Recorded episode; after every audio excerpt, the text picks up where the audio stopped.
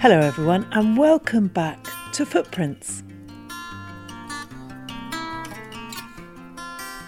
This month, we're celebrating art in the landscape, and we have dug up a treasure trove of local artists to inspire you. Between them, they use watercolour, digital colour, and acrylics. Their skills include painting, collage, and illustration.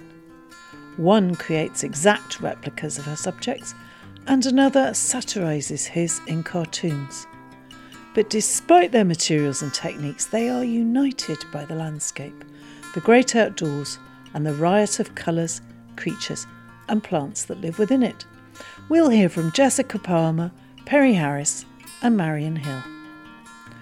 But before that, I wanted to get a perspective of how the Bath landscape has been depicted in art over the centuries. So, who better to treat us to a whistle stop history tour going back 300 years than Bathscape's manager, our very own Dan Merritt? He kindly took time out of his busy schedule to show me around the Victoria Art Gallery, which included looking in the drawers and finding centuries old art painted before even the Industrial Revolution had taken hold. Here he is. Bath is quite renowned for its its art in the landscape, even to the present day. I mean, you're speaking to people later, but um, I think up until the kind of 18th century, they always said that there was no kind of landscape art really of any note in Britain. And then the first kind of interesting things we find around here, I guess, is where we have the Buck brothers, Nathaniel and Samuel Buck, in the 1730s, and they were kind of travelling around the country doing panoramas effectively of, of, cities for, for a commission. And Bath was one of the places they came to. And um, they've got it in one of the drawers here, so we can take a look yeah. at that. And if we look at their painting, or their drawing rather, illustration, it actually has across the bottom it has the kind of history of Bath and then this this kind of panorama taken from the, the southeast side of the city, so where it's the kind of National Trust hills and fields. And it's interesting because you can see how small the city looks. It's tiny, isn't it? But it's got this, this the city in the kind of middle ground there, which still hasn't spread out to the river. Um, but in the foreground, we've got these kind of well, we've got the rich people frolicking and almost picnicking. I don't think picnicking had quite been invented then, but effectively that's what they're doing. Then you've got the always got to have some small boy shepherding sheep in these kind of kind of pictures. But there's also things we can tell. So it's got Ralph Allen's stone yard here unloading the stone onto the boats in the river. If you look there in the in the corner, um, so it's starting to tell us a bit about the the development of Bath. And also on the very left hand side, it's got Beechen Cliff there, nicely treed, which of course still remains as a, a kind of dominant treed feature within the city. They've concentrated on the middle ground, haven't they, on the, on the city here, which is probably what they're paid to do. And I can never pick out Kelston Roundhill in the back backdrop. I can't see it. I'm not sure whether this has just been a kind of one size fits all backdrop they do. It's a it's a patchwork of fields, isn't it? Stretching back into the distance, but definitely not something we're supposed to be looking at in this particular picture. So this is 1734. This is the time when Prior Park was being built. Ralph Allen was getting going with his um, Bath stone. Yeah. So some of which we can see in the in the landscape here in the buildings, but it's it's still in its infancy, isn't it? It is, and it's also in the infancy for kind of landscape painting in the country. So you have, I think, in the 1750s, you have Edmund Burke and this idea of the beautiful and the sublime, where you have this, the beautiful being kind of nice, soft, um, lovely, lovely countryside, and the sublime being this kind of inspiring awe and almost terror. Um, so we move from that very quickly into Gilpin's idea of the picturesque, and Bath is associated with the picturesque kind of painters of the landscape. So as um, as artists, we're concentrating more on painting within England rather than on the continent. Had wars raging and things like that to stop them going over there. It starts to become more and more popular as a subject, and if you didn't go up to the Lake District, then Bath was a good place to come and, and do those kind of paintings. Yeah, we're, we're right in the big gallery upstairs, aren't we? We're surrounded by pictures of landscapes and men, I would say, wouldn't you? Yeah, I mean, at the moment in front of us, we've got the um, we've got the Thomas Gainsborough, one of his big portraits that he painted. So he came to Bath in I think it was 1759, 1760, somewhere around there. Um, so kind of 20, 30 years after the Buck brothers were here, and he came primarily as a as a portrait artist. He had had some success over in, in Suffolk before he came came over to Bath and in London, but here was the money because we had the tourists here over the season and they enjoyed having their portraits painted. So he rented in the circus and did these large portraits. But he was his interests were very much actually in landscape painting. So yes, I don't think they've got any landscapes of up his up here at the moment, um, but they do hold some. Okay. And our next, I suppose, key artist of the at the time is Thomas Barker, who we have within the gallery here. There's a a mixture of a portrait, a self portrait, in fact, with him painting a landscape. So bringing in the two factors. He was kind of better known as a landscape painter. Um, I think that Barker's moves to Bath when he was a teenager, but he was a successful artist, as I think was his brother and his nephew. So going out and doing these kind of picturesque landscapes and doing very well for themselves out of it. What sort of year are we talking about there? That's getting into kind of 1760s and, and, and beyond. Um, so up to taking us up into the kind of late 18th century. And they again typically quite kind of brooding, dark pictures of valleys with trees and generally a, sheep or two being shuffled through or a cow lonely stood within them. So not something I'd like to have on my wall, frankly. So we're nearing the end of the 18th century. Who do we go to next? I think the other one that's worth mentioning is probably Rowlandson. So he does his Comforts of Bath, this kind of wonderful book of pictures, which is um, more subversive. It's kind of cartoonish of people within the within the city. Um, he has one, which I like. I think it's called it the races or something like that, where they're going up the hillside near Lansdowne Crescent and being kind of pushed up by their servants and rolling downhill. And it's all the kind of people who've come with various illnesses to the city. And uh, yes, lots of kind of portly gentlemen in in his pictures, which I think that kind of subversiveness in art still still remains with, within Bath. Well, we've got our very own Perry Harris later. Yeah. He's, uh, he's renowned for his cartoons and satirical cartoons of life in Bath. Yeah, I think that's a very good balance, actually, of his, you know, kind of lost tourists wandering around with seagulls flying around their heads in the city would, uh, to me, put me in mind of, of Rowlandson and that kind of view of the, the, under, the underbelly of uh, how we present the city. I suppose this chap you've got in front of you, John Syer, this is like the heart of the Industrial Revolution now, isn't it? It is, yeah, yeah. And you can see that the city's starting to spread because of that. We're starting to get more contours being built with crescents as well, kind of showing up within landscape as the city spreads up and out. But also, it's a, it's a kind of different feel to this picture as well. It feels more kind of Victorian style. Um, and it's quite popular. Again, it's on the south side. Here we can see Kelston Roundhill very nicely tucked in the background. And we can see right over to the Mendips, can't we? Yeah, yeah, absolutely. It's, it's a, gives you a sense of that view, but still very much of this kind of city within its setting. This whole kind of thing of why it's a World Heritage Site within a green setting is quite well kind of brought out in these pictures. So there's the Syer's in 1846, and then there's also um, George Robson, which is kind of 20 years earlier, where it's a bit smaller on the city, but you can see like Lansdowne Road there, kind of carving in and coming down to the city. But they always have the Abbey nice and central in these, don't they? So you can always. The Abbey's absolutely enormous, isn't it? It, it sticks yeah. out way above everything else. It means you can always orientate yourself nicely in these kind of landscape pictures of Bath. But this one, so this John Syer, mm-hmm. this is 1846, and you can clearly see St Stephen's Church up on Lansdowne. But there's nothing above it, is there? So the tower of Royal High School, where I'm going to visit Perry Harris, the artist, hasn't been built yet. No, so there's nothing though, above that, is there? It doesn't look as though Beckford's Tower is there. I can't remember off the top of my head when Beckford's Tower would have been built, but 19th century at some point. Um, but unless it's over the curve of the hill, which is possible because the St Stephen's Church is quite close to it, then no, it's not there. It does seem very much as though the, the city is stopping effectively, kind of Camden Crescent kind of way, and, and kind of big patches of, of bare ground as well, which have been since infilled yeah. with development. Yeah. yeah, that's fascinating. Yeah, it's great, isn't it? It's nice to be able to kind of chart them from, you know, 250 years ago all the way through this kind of gradual increase, and whether it's through the sketches, the paintings, until you start to hit photography. Um, so yeah, I love them. I think they're fascinating, and it's great to, to be able to have them in the in the gallery here.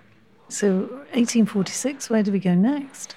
Let's go into the 20th century. Let's go into Walter Sickert. Oh, Walter Sickert. Tell me about him. so Walter Sickert, oh, he's, he's, he's famous for all sorts of reasons, one of which being a suspected Jack, uh, Jack the Ripper, possibly. Uh, I think that's unfounded, frankly. so let's let's perhaps not go there. But Walter Sickert um, came to the city in the 1910s and loved it. So he was living up on Entry Hill, and writes very warmly about it. He's mostly did street scenes, to be honest, in the in the city rather than landscapes. Um, he's buried over it in Bathampton, in the churchyard there. But uh, he writes about how much he loved the city, how he found it very kind of inspiring. Um, he talks about walking down through the beech trees of Entry Hill and his before breakfast, and he said it was like being in a German woodcut. Oh. But uh, I think it wasn't all artists that favoured the city. I know that he encouraged Nina Nina Hamnett. Have you come across her? She was the kind of queen of Bohemia in the 1920s, and uh, she was one of his students. And he bought one of her paintings so that she could survive and rent a place. And he told her to come to Bath, and, and she rented a place um, below Beechen Cliff.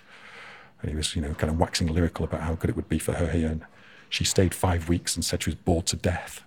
So I went back to a life of hedonism. London, London, I went guess. Back, yes, exactly. Yes. Yeah. So uh, I think it was quite kind of slow. And then we also had, so I have John Nash come here. We just passed a John Nash as we walked in, wasn't it? Which is, he did some nice paintings, particularly on the canal there. I think if I could choose one for my wall, one of his would be would be a contender. And then I mean even the kind of war artists as well. So there's a nice one um, which they haven't got on display. We saw they had, they had a Norma Bull in the trays, but um, Norma Bull did one from Window the Circus when it was bombed. It was it was kind of was 1942 when they did the bombing of Bath. Anyway, kind of looking out there, and there's this big crater amongst those London plane trees that she does a, a nice painting of. And uh, I think John Piper as well did the the church over at um, St James's, which is bombed out. So you've got this kind of recording of the city still through art right up to that time. And then, of course, even today, you know, we have lots of artists working in the city. Quite a lot of them end up displaying here at the, the Victoria Art Gallery as well. So, yeah, it's, it's an interesting kind of evolution of art and the evolution of landscape. It's fascinating. And if you come here, you can see all the, the modern ones downstairs, can't you? As well as um, Jessica Palmer's beautiful exhibition called Wetland Spring, and we'll hear from her later. Fantastic. Yeah, yeah, be great. Well, funnily enough, Jessica Palmer is the first of our trio of artists. Jessica's clients include Disney, Pixar, and English Heritage. And for the next six weeks, you can see Jessica's work in the beautiful entrance foyer of the Victoria Art Gallery. I headed down there to have a look and meet up with her. We've had a very good response from the public. Uh, everyone seems to have enjoyed looking around and they've commented on how lovely the work is, uh, especially the colours, the depiction of nature. She's brought nature into your workplace, hasn't she, really? Yeah, it's very relaxing. You know, it's nice to, to feel like you've got that connection with nature when you're, you're also working, you know. So, this is my first solo exhibition. Uh, I've done lots of group exhibitions in the past, but this was an opportunity to display a body of work that I began to develop during lockdown uh, I had originally thought I would do it all about meadows, so celebrating meadowlands, which are shrinking spaces in our country, and trying to show the diversity and profusion of wild plants that are possible in meadows. And then my interests expanded into wildflower, wetlands, and other spaces where there's lots of water and sky and interesting light and weather effects.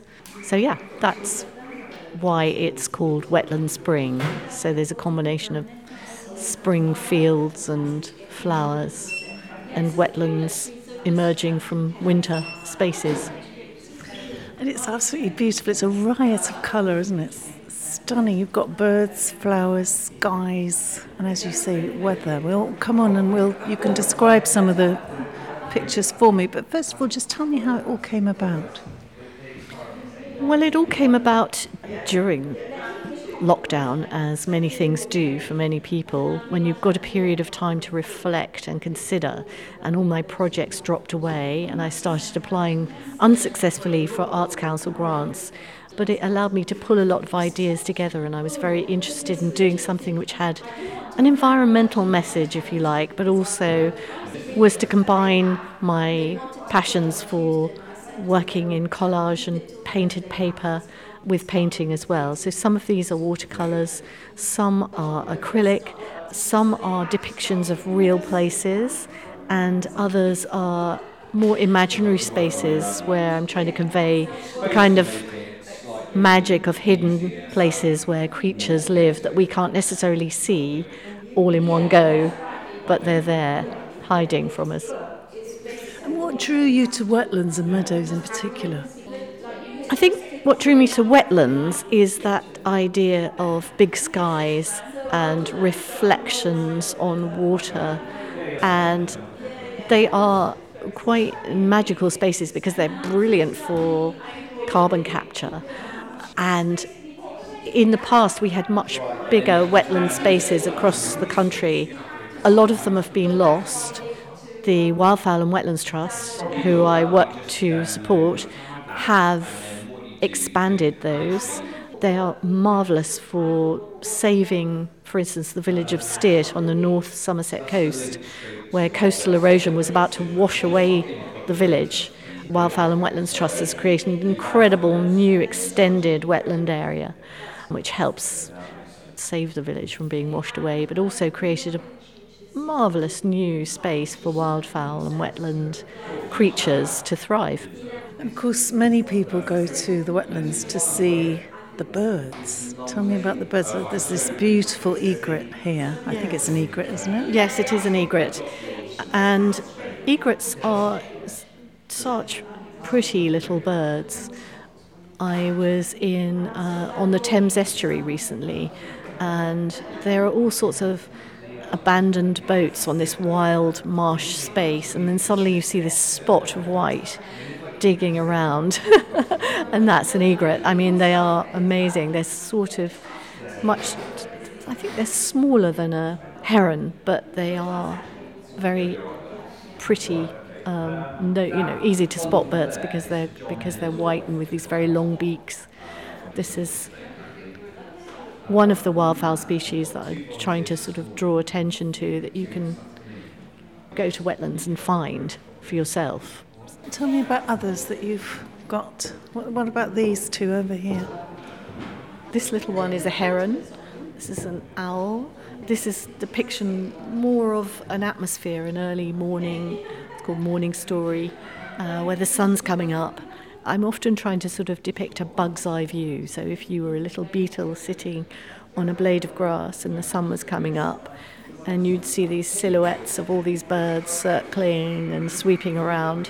Again, over here, this is a similar kind of idea where I'm trying to create this sense of what it's like to be in amongst in a way that human beings can never actually get this glimpse it's only if you live here you spend your whole time in this bog or this mud um, looking up that you would get this sense. But I'm also trying to capture that kind of storybook aspect that where you have a picture which is shows you all the creatures that live in the wood or all the creatures that live in the in, in here in the bog um, are uh, you know are depicted here and the plants as well but look what I'm looking at is a bird. Yes. And it's this made out of a piece of newspaper. So the background is a watercolour painting, and all the foreground elements, all the birds and plants and so on, are collage. And I paint the paper, usually not printed paper, but sometimes occasionally printed paper. And I paint it in different textures and so on. And then I place place things onto the surface. So how long how long would it take to make create, design, paint, and make um, this particular one that we're looking at? This particular one, which is called Storm Dawn, would have taken me, well, probably a couple of days to kind of do the painting. Um, I'd probably do that in two or three stages of watercolour. And then I will make a kind of palette of plants and things out and, and, and birds and so on. And then placing them would probably take a day. Um, so, you know, a few days cutting out, um, a few days placing, a few days gluing down. And then I stand back from you know, wait and see. So, for instance, this one over here, this is called City Marshes, and this is an attempt to describe the, the fact that nature is thriving, even in these kind of barren, quite barren urban spaces. They are jungles, really. There are all kinds of creatures living here, and what we want to do all the time is bring more nature into our cities. It's already there, but we need to encourage it more. So, just describe for me what we can see in this painting because so, it's absolutely full of gorgeous plants and animals, isn't it? Thank you. Well, it's called City Marshes, and it's uh, potentially somewhere like the east of East End of London. I started out wanting to paint mud. So the yes. the background is a kind of purpling, purpley dark colour, and then it goes into the orange glow of sunset and the sunset on the water. And then in the foreground, there are wildflowers, insects, leaves, plants. And then the sky is filled with birds circling before they come into roost for the night. And they might be hawks or gulls or other small birds finding a place to, to rest or finding food before they rest for the night in the dark. I'm developing a, a sequence now of urban wetlands pictures where we're reminded that, you know, adjacent to buildings there is there is wildness. Have you got a pond in your garden, Jessica? I feel you should have if you haven't. We have a very small pond. it's not much of a wetland. not yet, maybe. No. Have you been an artist all your life, Jessica? Yes, I have. Although I had suppressed my my work as an artist for several decades when I was working in journalism, but I could put my hand on my heart and say, yes, I've always been an artist. I just wasn't a practicing artist for several years, many years because I didn't think I could make a living at it, and I barely do now, but I'm trying my best. So people can come and see this exhibition at Victoria Art Gallery. It's on till April the 11th. And it's free. It's Thank free. you so much for talking to me today and showing me around. It was a pleasure. Thank you. Thanks to Jessica Palmer there talking about her exhibition, Wetland Spring. And now for a complete change of scene, literally. Perry Harris is the second artist in our trio. His day job is being the caretaker at the Royal High School up on Lansdowne. And when he's not doing that, he's a cartoonist depicting all of Bath's life and grumbles. One of his other passions is painting the parts of Bath's landscape he loves the best. When I arrived at the school, I asked Perry where could we go to record the interview, and he just said, Follow me.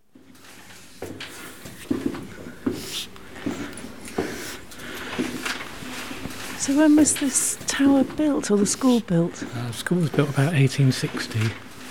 And there was a bell originally in this tower, which you can see the pulleys, which also ran the clock as well for the weights for the. Oh, yes. 91, 92, 93, 94, 95. Nearly at the top, I think. Yes. Yeah, we're, we're just just below the top of the tower. It's absolutely extraordinary. And you can see right the way round Bath from every side. Absolutely beautiful. And you've got some books here. So, Perry, tell me what kind of art you like to do. Um, I mainly like drawing cartoons, and I spent about 10 years drawing cartoons of Bath. And after about a thousand cartoons, I was getting a bit bored with that. So I started looking more at the landscape around Bath and did and started doing watercolours. Let's just start with this book. It's called Late October by Perry Harris. And this is a book of your beautiful, beautiful landscapes around Bath. So look at that. There. So it's a book of watercolours. Just tell me what some of them are. These were sort of mainly done sort of during the, or just before the lockdown, actually. So, so I just sort of documented all the watercolours I did throughout the year. Beautiful pictures of trees, Primrose Hill, Cotswold Way. I've done a lot of Cotswold Way. Lovely colours, really rich reds and blues and greens. Uh, yeah, there are of one of my favourite areas to walk is Primrose Hill, so I draw that a lot, or paint that a lot. Tell me where Primrose Hill is. Uh, Primrose Hill's a community woodland. It's just behind Kingswood Hill, Kingswood School, just over the road. Um, and it's just a sort of community woodland. It's grown up over the last 20 years or so. I think there are three ways into it. You can come walk down from Beckford's Tower and approach it from that direction.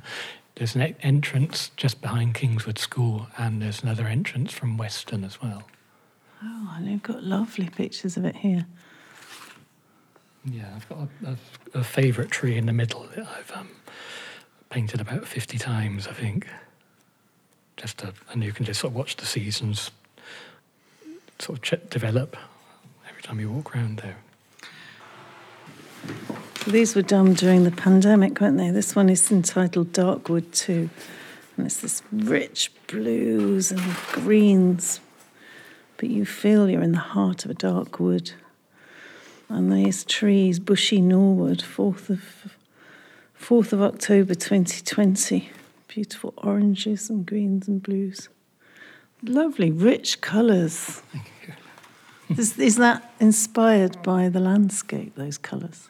Yeah, I'd say we walk sort of, um, we sort of go walking a lot around Bath because there's so much beautiful scenery around. And uh, say there are sort of just a few favourite places that I like to paint, really.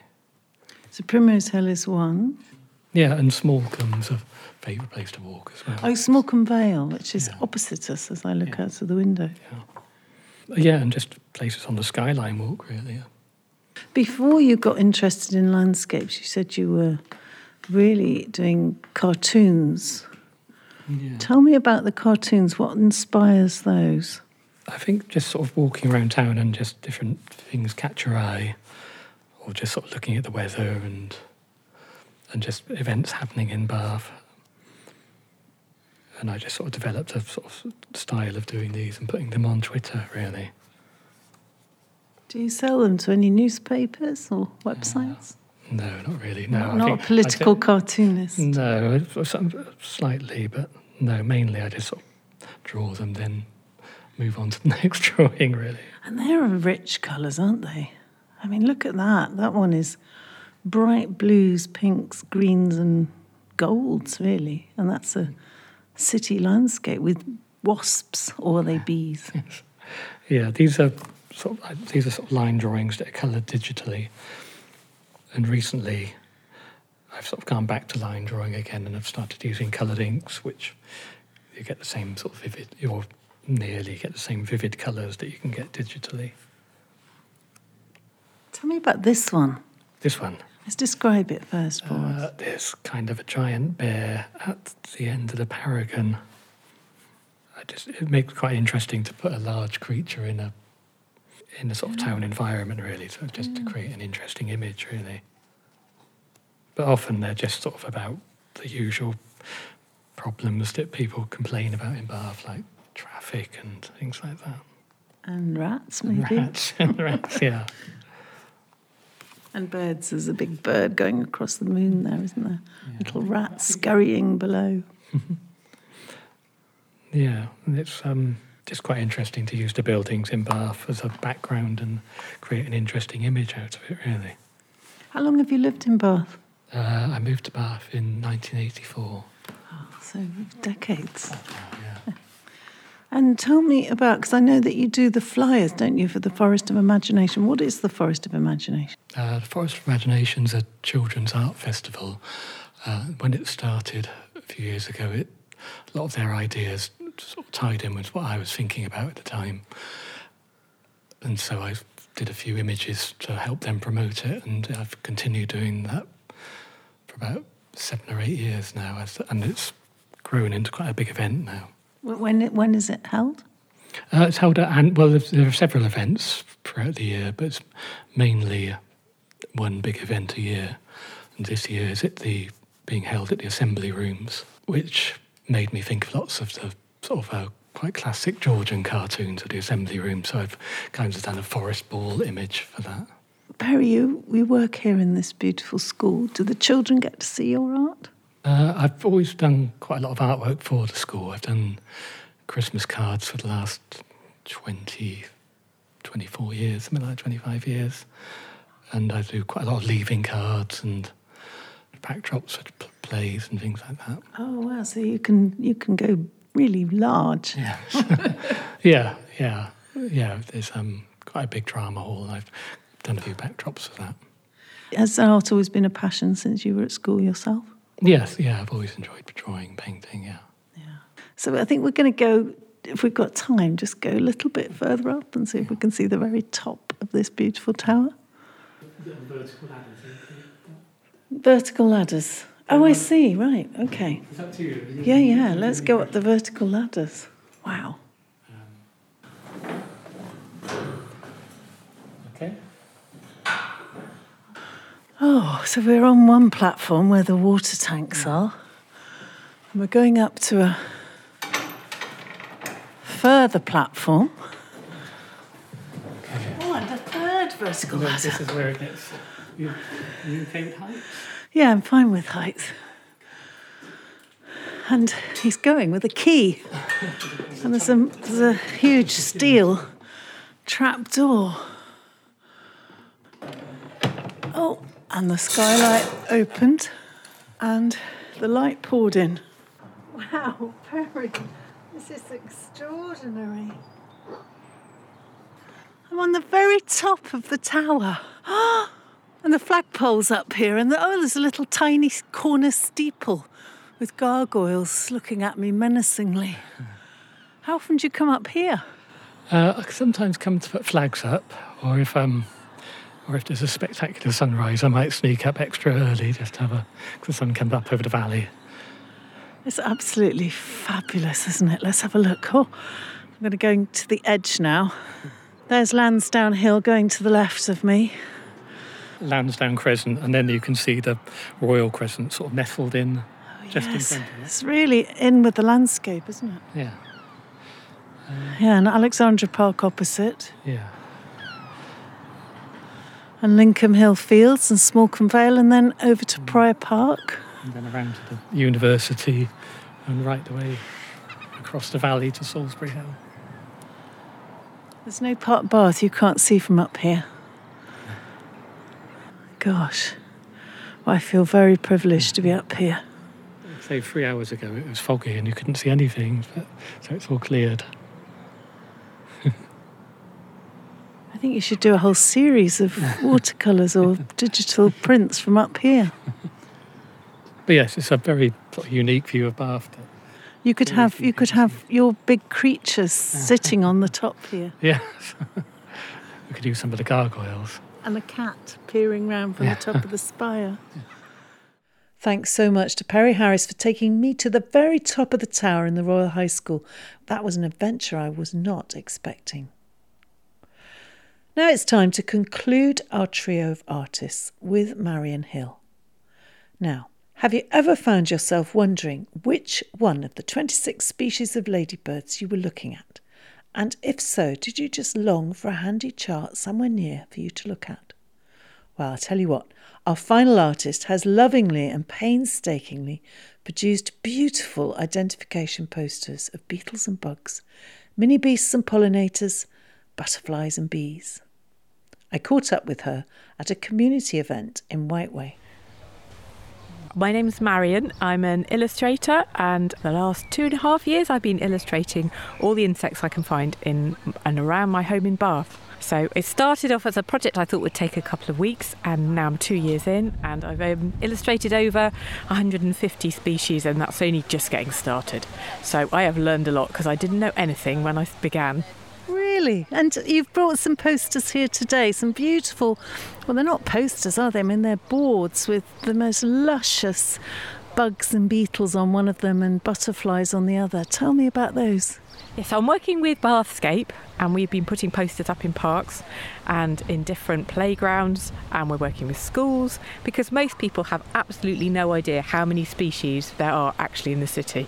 And we see lots of nature programs that go into foreign countries and jungles, but actually in our own urban gardens and parks, and even on pavements in the cracks between things, there are all these incredible creatures that are busy um, working away, and we just don't notice they're there. So the project is really trying to draw attention to how important insects are, the diversity in our city, and then re- making people realise how vital they are because when I started, like I said, I didn't know anything. I didn't know we had dung beetles cleaning poo away for us. I didn't know there's beetles uh, that cleanse and sort out dead creatures that are, you know, rotting in your garden. I didn't know that there's loads of pest control beetles that sort out aphids and eat slugs and snails.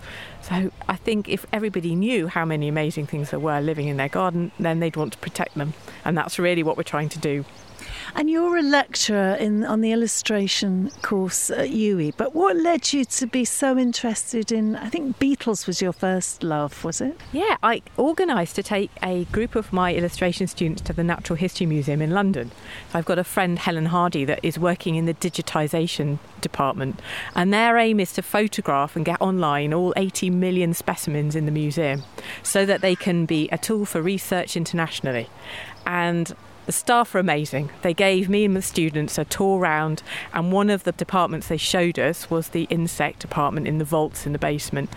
And the head curator gave us an incredibly interesting talk about climate change and why research and sharing information is important. And I think that stayed with me for a couple of years, really. And then I realised that I could use my illustration skills to help highlight the diversity of insects in our city in Bath. And I could do the sort of same thing that I could communicate to the local people what we have, and then we could start protecting it.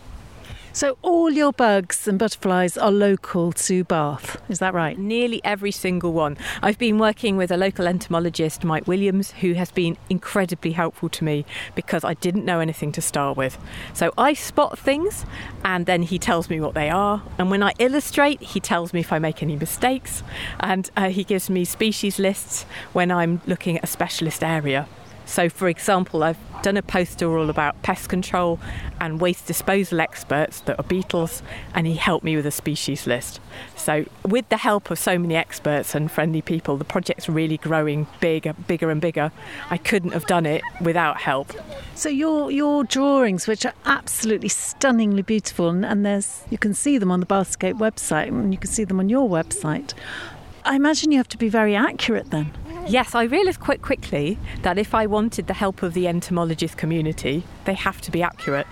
So, whereas in my previous life as an illustrator, I could use a lot of artistic um, license when I went made my work, I used to collage landscapes and things that weren't real, so I had no need to be accurate.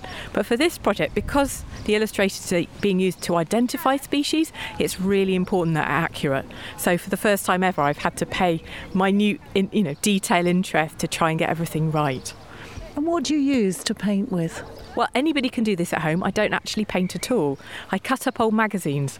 So all my illustrations are made from magazines that people have given me and old photographs and photographs now that I've taken of textures that look like they're insects or even photographs I've taken of real insects now. I have a little photo macro lens on my phone that I click on if I see something and I photograph the bug. Then I get them printed out when there's a cheap deal and I collage using the printouts and old magazines and bits and bobs. So anyone at home can use my technique. There is nothing fancy about it. It's just snipping paper and sticking it down with craft glue like PVA. That's all it is. But they end up looking like photographs. Um, so yeah, do try it at home. And I absolutely would love to work with lots of schools and see what kids can do making their own collages of local insects. It would be great fun. That's absolutely fascinating. I had no idea they were collages. I assumed you'd used a paintbrush. Nope, and that's why it's so simple. So you can just snip. If you see a bit of a red in a magazine, you just chop it out, and that can be a ladybird. It's a, a very simple method, but I wouldn't advise you cut up things without asking someone first. no, good point. In a nutshell, what are you trying to achieve with your art? I think, like loads of people, I'm really worried about the loss of diversity and species. Climate change was sending me into a spiral of despair, to be honest, a few years ago. I'd got to the point where I was feeling ill, and this project has helped me feel that I'm making a positive difference, even if it's very small and local at this stage. And so it's helped me with my mental health, and it makes me feel like I'm doing something positive. You are, you really are. They're absolutely stunning thank you so much for for for showing them us today because this this this the day to day is absolutely full of families and children who've been poring over your beautiful pictures. It's so lovely seeing people connect with them. That's the best part. Because when you do the work, you're at home on your own and, you know, you don't see it. And when you put the posters up and you see people chatting about what they're looking at and then going out and hunting for things, it's really rewarding.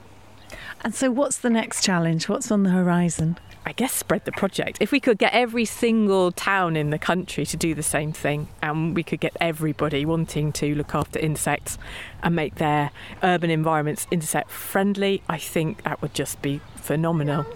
How, how are you going to do? How are you going to do that? Well, it's, it's slowly, slowly happening by itself. So uh, as I tweet things out, schools are contacting me from around the country, and different organisations come to me. And with the help of Bathscape, we're reaching more and more local schools and groups as well. So yeah, I think it's naturally starting to spread without me really doing very much, which is really exciting. It's pollinating. Yeah, it is pollinating. Yes, wind dispersal. That's good. Oh. Thanks so much to Marion Hill, Perry Harris, and Jessica Palmer, all artists creating magic and increasing our love of the beautiful landscape surrounding Bath. And thanks to Dan for putting their work in context for us.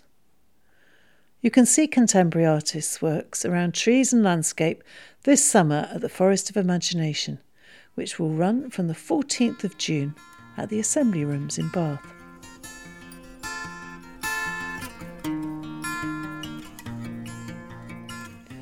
Well, that's it for this episode of Footprints. Thank you for joining me, and don't forget you can listen to all the previous episodes anytime you like. Please do share as widely as you can with friends, family, and colleagues. And for more information on Bathscape, visit the website bathscape.co.uk. We're grateful to the National Lottery Heritage Fund for supporting our work. Footprints was hosted and produced by me, Pommy Harmer and I'll see you next month.